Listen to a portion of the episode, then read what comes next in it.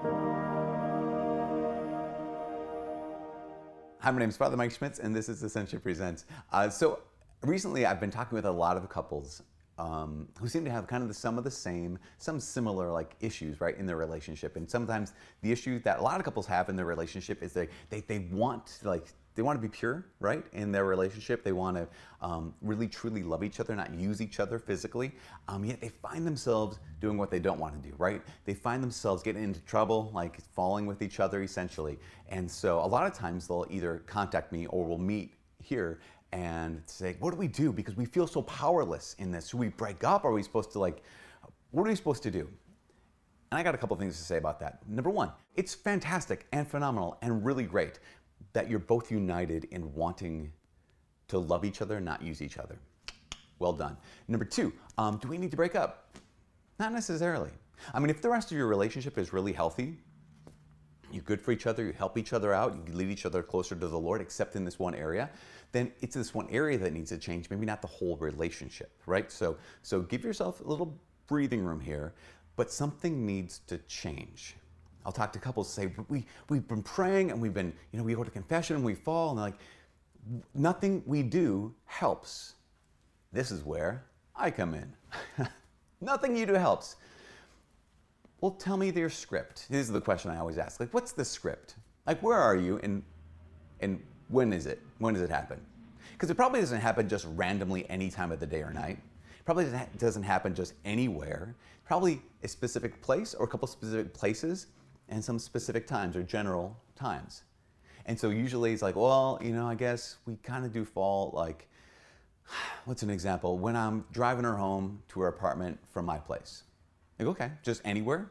Like you pull up to pull up to her house and you're right there in front of the her parents, you know, driveway and like right there. That's when like no, no, no. Usually what it is is you know, um, on the way there, like I turn down like a kind of dark road and park and then we go. Or we go to find a, uh, abandoned parking lot or a dark parking lot, go to the far corner kind of a thing right there. Like, okay, okay, so the issue isn't the car, and the issue isn't just it's because it's late at night and you're being chivalrous and giving her a ride home. It's not that you can't say no in the heat of the moment. That's not the moment to say no. I mean, it is if you get there, right? The moment that you need to say no is the moment right before you flick your blinker on to go down that lonely road. That's the moment. That that is the moment to rewrite the script because you know this. You know you know how the script goes. I flick the blinker, drive down the road, park there, and then here's here's what the rest of the script says. But if you can actually stop and rewrite the script, because that's to stop in the middle of the, of the heat of the moment, right? It's it, that's very difficult. It's difficult to give a no then, but to say no to flicking the blinker and driving down that road is far, far easier. And this is, this, this is true for even someone uh, by themselves. Sometimes a lot of people will contact me, they, they struggle with purity. And they say like, nothing I can do. I just like, it keeps hitting me. Like I'm, I'm good for this much amount of time, but then, you know, I'm good for nine days and that 10th day hits and I'm just, I'm taken out at the knees. And like, okay, so when and where? What's the script? I was, just, I was just gonna check my email. And so I opened up my laptop to check my email and step one, step two, step three, step four. And it led to you know bad stuff. Or I was just you know I pulled out my phone because I wanted to just scroll through Facebook or Instagram, and then all these pictures, and then it led from A to B to C to D. And in the heat of the moment, I couldn't say no. That's why I say, okay, rewrite the script. Say no before the no gets too difficult. Say, give the easy no. I know that I'm talking right now about just kind of sins against purity, but it goes, it goes for any any sin where we, we find ourselves going back to this again and again and again, typically, the only reason why you and I aren't better, right?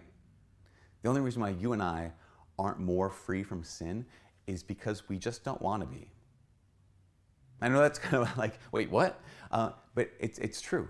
Because God's grace is abundant, right? God pours out His grace in every single moment. In fact, um, St. Paul, in his first letter to the Corinthians, as chapter 10, verse 13, he says this He says, No trial has come against you that's not common to all people, that everyone doesn't experience, everyone experiences. He says, God is faithful, and he will not allow you to be tried beyond your strength. But with the trial, He will also provide a way out so that you may be able to bear it.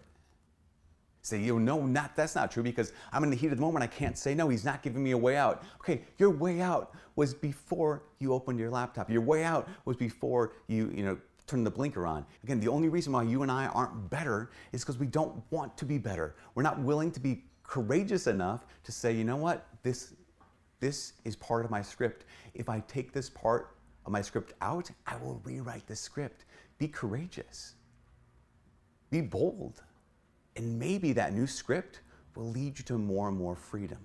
Now, here's the last thing. I will talk to people about this, and a lot of times, whether it's couples, individuals, and one of the things they I find that they want to do is they want to make themselves the exception. Well, I guess that's fine for you, but like in my case, you don't understand. In my case, I've got this and this and this in my life. Say, okay, almost any time we try to make ourselves the exception to doing something virtuous, it's usually simply an excuse that this is too difficult. I don't want to do, to do that thing.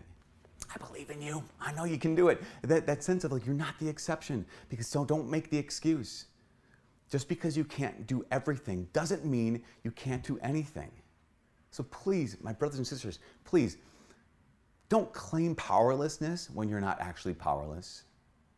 Don't claim a certain victimhood. I'm a victim to my sinfulness when you're not truly a victim. Because in some ways, yes, life is bigger than us. Some ways that brokenness in our heart is bigger than us. Yes, I, I understand that. But if I'm not willing to do the stuff that I can do, if I'm not willing to say the easy no's, then I just am not really willing to be free.